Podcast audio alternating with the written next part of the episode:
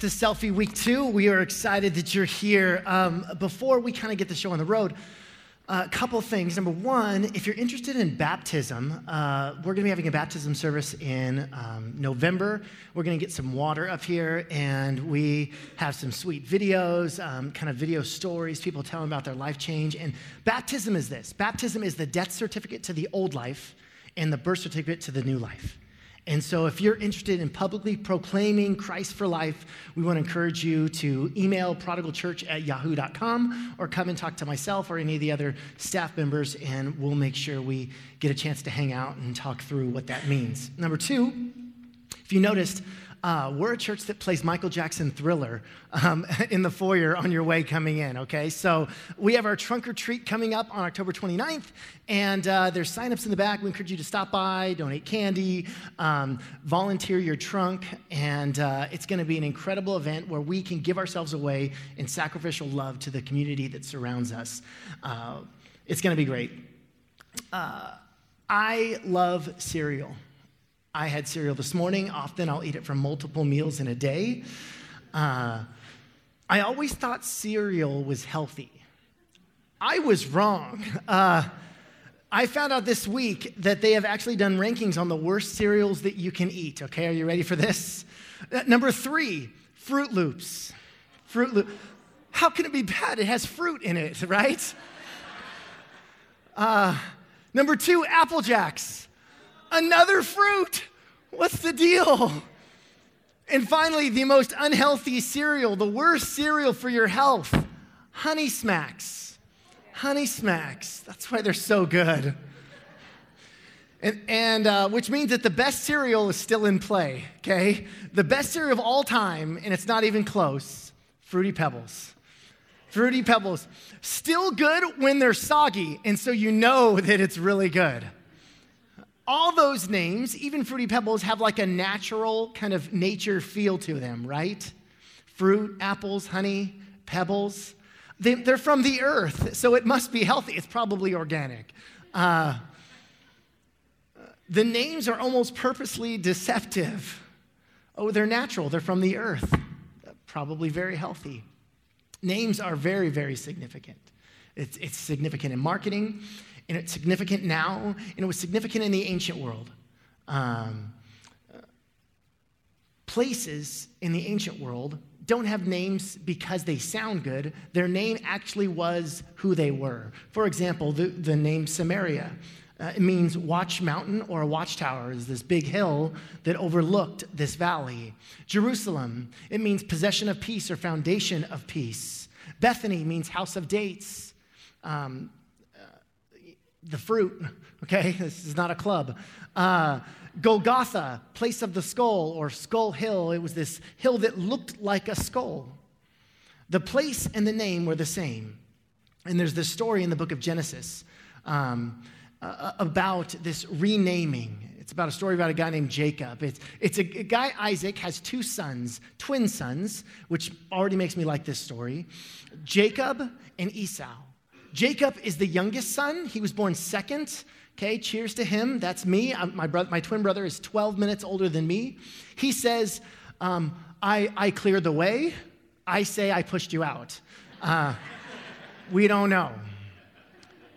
The older son, Esau. Now, in the ancient world, it was the firstborn son that received the father's blessing. And it was a spiritual blessing, but it was also a, a legal blessing.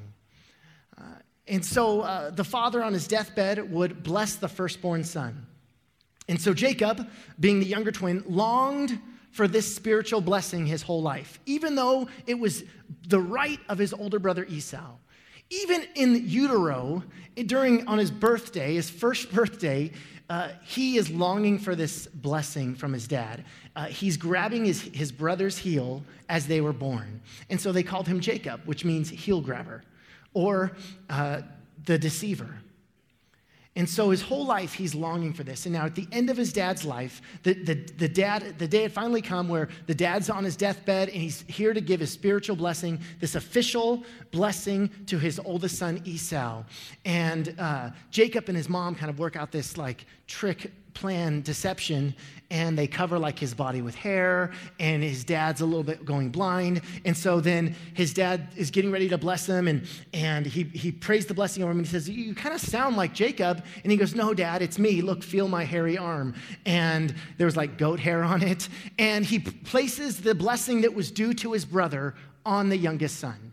Esau comes home from hunting and he goes up to his dad and he says dad i'm ready for you bless me and dad says, I already blessed you. And he says, No, that, that must have been your younger brother.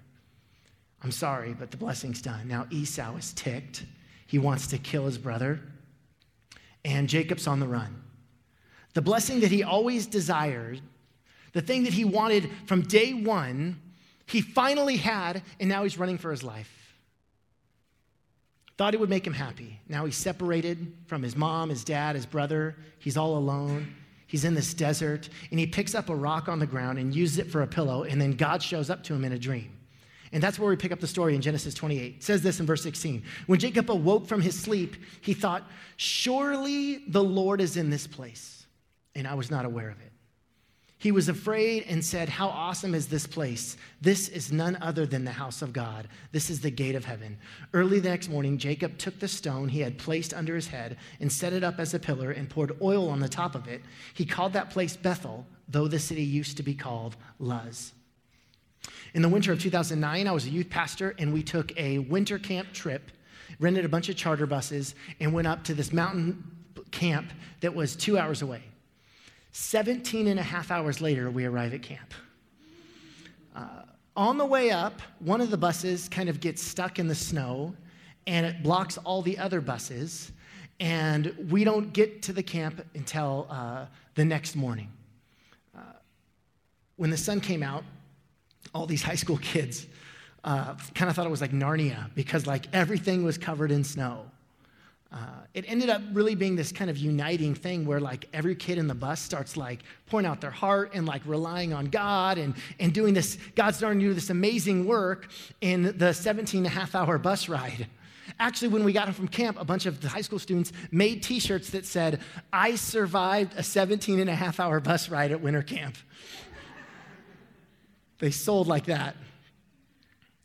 I really wanted to be at camp but I was stuck on the mountain. Uh, I, have you ever been in a situation where it's like, I don't want to be here, I want to be somewhere else, but I have to be here to get to somewhere else? I want to be here, I want to be somewhere else, but I'm here. That's where Jacob is. He's in a desert, and so he gets a stone and has a pillow. And verse 16, when Jacob awoke from his sleep, he thought, Surely the Lord is in this place, and I was not aware of it. Number one is this when you feel like you're in the middle of nowhere, God's with you. God will show up in the middle of your nowhere. That is so like God. You think, God, where are you? I'm in this desert. All I have is a rock. That's my pillow. This rock is my pillow. Could things get any worse? God will show up in the middle of your nowhere. Some of you feel like you're in the middle of nowhere in life right now, and I just want to let you know God's with you. God's with you. And notice another thing here. In the middle of Jacob's nowhere, God shows up in a dream and he never addresses Jacob's problem, okay? Jacob had one prayer, right? He had been longing for this one thing his entire life. And he finally gets it, and now he's alone, he's abandoned, his brother's pursuing him, he fears for his life. His one prayer is this God, save me, make me safe. Let this be a safe place, God. Uh, bring my family back. I'm sorry. That's his one prayer. And yet, in this dream, God doesn't even bring it up. God doesn't address the one problem that Jacob's been praying about. Jacob's been praying this whole time. God just doesn't seem to be concerned with what he's praying about. Have you ever been there? All God says is, I've got you. God's like, I'll meet you there. And Jacob's like, Great, that's awesome, but can you also answer my prayer? Can you also do something about it? Thanks for being there, God, but I'm in debt and I can't pay my bills. Could you maybe throw down some Benjamins while you're here? Thanks for being there for me, God, but I'm still sick and the doctors don't know what it is. Could you please just heal me? You're not even addressing the problem that I've been praying about again and again and again. Sometimes the top problem for us isn't the top priority for God to deal with in our lives. Often, I would say this we've been praying about this one thing, and other stuff seems to be happening, but God doesn't seem to address that one thing. And sometimes we hold ourselves hostage because we decide that we're not going to be happy until that one problem is solved. I will not have peace. I will not enjoy my life while I'm on the mountain. I will only enjoy my life when I get to the other side of the mountain. And I believe this is what God is saying to you this morning. Rename the places you're in and the places you've been. Rename the places you, you're in and the places you've been. We actually have this ability. Verse 19 says this He called that place Bethel, though the city used to be called Luz. It was Luz, now it's Bethel. Luz means almond tree. Okay? There were some almond trees in the area, so they go, let's call this place almond tree. Bethel means house of God. He just decided to rename the place he was in. Jacob says, I'm not calling this place almond tree anymore. Instead, it is Bethel, the house of God. This place used to be almond tree because there's an almond tree right there, but I'm not going to call it almond tree. I'm going to call it the place where God dwells. You have naming rights to the places that you're in and the places that you've been. You can call the place that you're in stressed out, or you can call it, I have the joy of the Lord. You could call the place the waiting room, or you can call the place the preparation room because God is preparing you for something better. You can call that place, I'm miserable and I'm not gonna be happy until I get out of this situation. Or you can call that place, God is with me and I didn't even know it. You can call it a setback, or you can call it a setup. And that's up to you. You might be in the land of worry, but stop calling it the land of worry. Start calling it, I know God is going to take care of me to the end. You might be in the land of timeline. God's calling you to rename it. Land of, I'm going to enjoy my life today and trust Him no matter what. Is God calling you to rename the place you're in right now or places of the past that you've been? Rename the places you've been.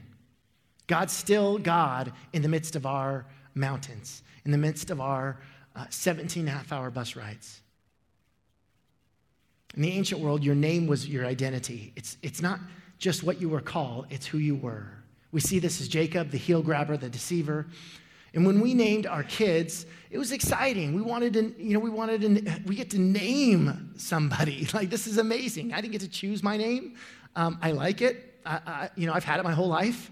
But I get to cho- I get to name this person. And so we have a longer last name, Richardson. So we wanted a short name that was easy to, to say and easy to pronounce. So we went with Dex, and then we did the same thing with our daughter, Ivy. We wanted short, three letter names, done. Dex and Ivy. We hate it when people have to correct your pronunciation of, the, of your name. It happens all the times. And it's not just that, but that the name itself is weird, but like the way they spell it is weird, right? Uh, my name's Michael. That's M Y K Z apostrophe Q uh, I found a website called Creatively Spelled Names. Okay, here's some weird ones. Creatively spelled names Caitlin, Brittany, Nicholas, Dominic, Connor, Cassandra. Oh, you're so fancy, Cassandra. Alexandra. Don't do this to your kids, okay? In the ancient world, your name was who you were, it was your character. Your name was your identity. For some of us, we want our name to be big time, but we feel like we haven't amounted to anything. For some of us, we want our name to be married, but we find ourselves single. For some of us, we want our name to be rich. For many of us, we find our name to be broke. This is true for our spiritual lives as well, right? Some of us think by this time I will be a saint, but we feel much more like a sinner. For most of us, we have to struggle through the reality that our dreams may not come true. All of us are fairly ordinary, just like the 6.5 billion people on the planet. We have to accept that we're not going to fly, so we might as well put the cape away. We're not going to be the cover uh, of GQ, and we're not going to be in a, Fortune 500 company. which would be totally okay and totally normal, except for the, the fact that we live under the lie of acquired significance. When we live under this lie, being normal is not okay. Being insignificant, not okay. And for some of us, the chasm of our dreams and our reality torments us. We feel insignificant. We thought by this time we'd be the CEO, not the clerk. We thought we'd be a famous singer, but we're barely making it at the, working at the grocery store with three kids. The reality of our ordinariness and our dreams can torment us. And sometimes we play the blame game. Well, if it wasn't for this person, if it wasn't for that thing, then I'd be somebody. No, that's a lie. You are somebody. The lie that your significance is something that you have to earn or acquire, that's a lie. And the lie goes all the way back to the Garden of Eden, right? If ever there was a time when people, humanity, should be at peace, is with alone in God in paradise, walking with the divine, f- fully before Him in a closeness that we can only barely grasp to begin to imagine. And yet, and yet, there's this tree. There is something there. I, I need to get that to be significant, to be whole, to find fulfillment, which assumes that there's something missing from walking with God in the cool of the day and just being his son or daughter. No, if you want significance, there's something you have to do to acquire it. Your last point is this we must dispel the lie of acquired significance. And we acquire this lie from a very early age. Now, we were meant to shine, but when it gets wrapped up in our worthiness or our achievements, it becomes a giant adventure and missing the point. Luke 15, parable of the lost coin, just a few verses. Says this, or suppose a woman has 10 silver coins and loses one. Doesn't she light a lamp, sweep the house, and search carefully until she finds it? And when she finds it, she calls her friends and neighbors together and says, Rejoice with me, I have found my lost coin. In the same way, I tell you, there is rejoicing in the presence of the angels of God over one sinner who repents. Now, the coin in this passage is the Greek word for drachma, it was a, a day's wages. It was a day's wage for a peasant worker. But this simple short story raises some important questions like, why was the coin so important to this woman, and why did Jesus say it was one out of 10? In first century Palestine, it was common for uh, poor people that on their wedding day they would give their bride uh, a necklace with 10 silver coins, 10 drachma. Uh, it was a sort of like a poor man's wedding ring. And the 10 drachma weren't worth much, but if you polished them, they shined. It was a wedding ring, it was a seal of the covenant. So this lady loses one of these 10, and now you can understand why Jesus specifies that it was a woman, that he specifies that there were 10 coins, that they were silver, that he searches, she searches high and low to find this one missing one, why she refers to it as my coin, as if there's some personal attachment to it, and why she celebrates so mightily once she finds it. The meaning of the coin goes way beyond, and in fact has nothing to do with its economic value. She's not concerned about the price. No, the coin represents her covenant with her husband. It represents their pledge to one another. It represents their hopes and dreams and life together. You can't replace this coin. It's one of a kind, it's priceless.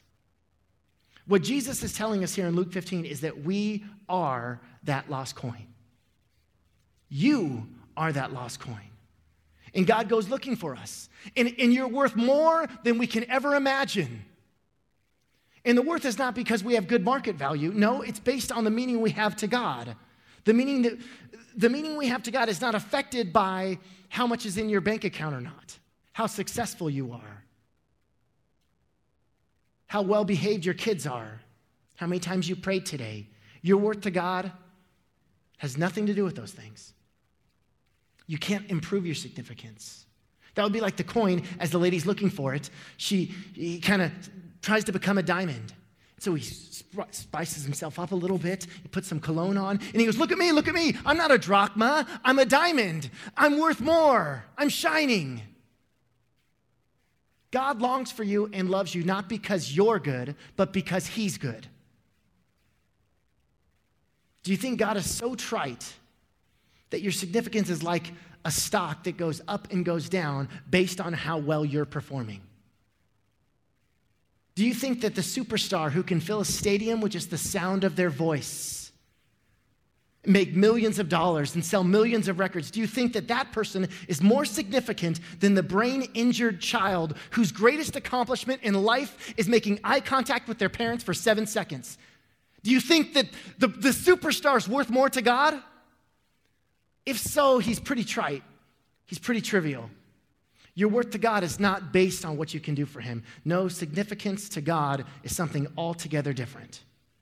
Real significance is not something that we achieve or we need to acquire, it's given us by grace in Jesus. The truth is, you're already more significant and have more significance and worth than you could possibly ever comprehend. Right now, apart from anything you've ever done, you have significance to God off the charts, infinite value. It's rooted in God's character, not yours. You were meant to shine not because of you, but because of how God made you and how God saved you. That's why we shine. It's not to acquire significance, it's to show and display the significance that we already have in Jesus. Does anybody need to hear this this morning? If you're feeling like you've got to get yourself all cleaned up, before you can get right with God, before God will accept you, before God thinks that you have worth and significance, you're wasting your time. You already have significance to God.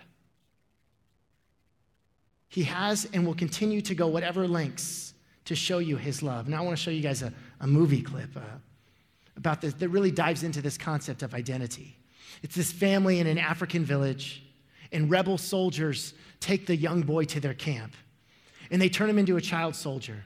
They tell him that he's violent, that they teach him how to kill, they give him a gun. This beautiful, young, innocent child is trained to become a killing machine. And then the father sets out to find his son. So the movie is the father searching for his lost son. And the whole time he's, he's overcoming obstacles and searching along his way. And the boy gets more and more corrupted by the message that he is told every day. And the child is hearing these messages again and again how he's a bad boy. And at the end of the movie, the father and Leonardo DiCaprio finally meets up with the son. And the son has a gun. This movie's called Blood Diamonds. Check this out.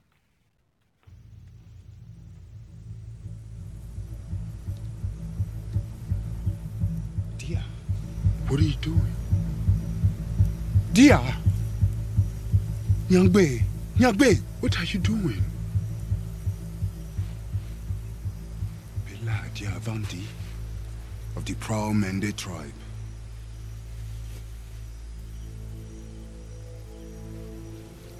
You are a good boy who loves soccer and school. Your mother loves you so much. Waits by the fire making plantains and red palm oil stew with your sister N'Yanda. And the new baby.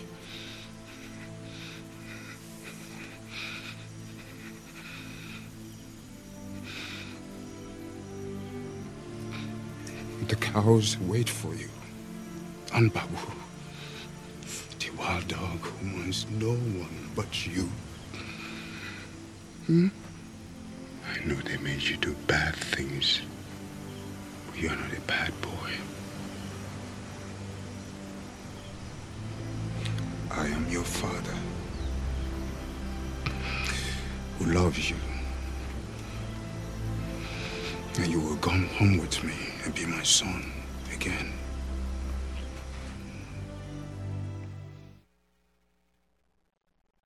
In a world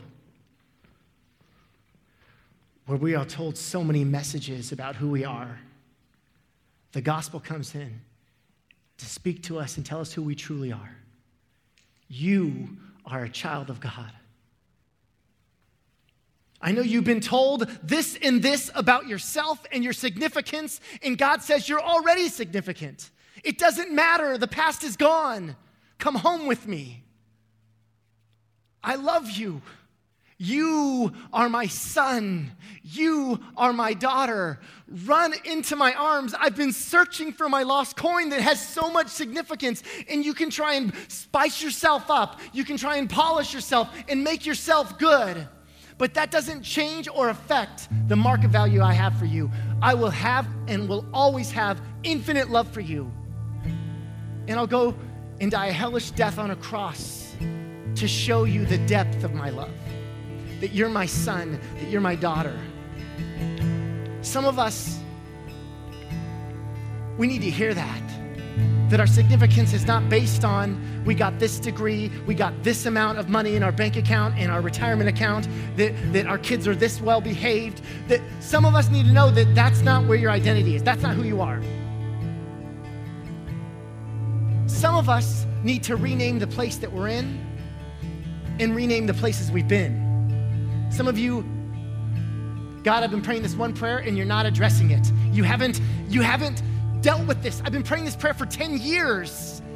And you've made peace with yourself, saying, I'm not gonna be fully happy. I won't be fully satisfied. I won't have full significance in my life until God does this one thing. And God's saying, rename that place.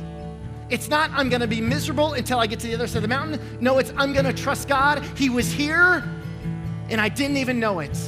This place that you've called almond tree, this place that you've called suffering, this place that you've called depression. God's saying, no, no, no, no. Rename this place as Bethel, the house of God.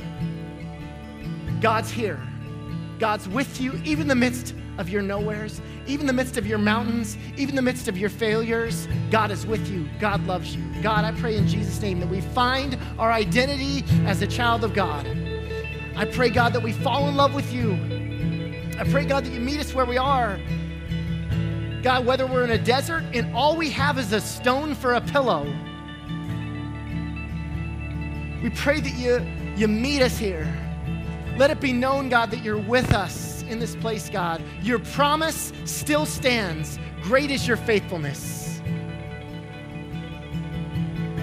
So, God, we pray that you would move the mountains in our lives pray that we would know you as a good, good Father who loves us, who welcomes us home, who searches for us. And in a world where we are told so many things about ourselves, God, may we rest in the fact that we are children of the King.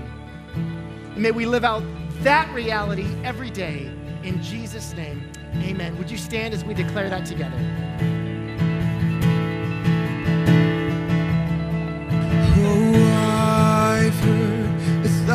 thousand stories of what they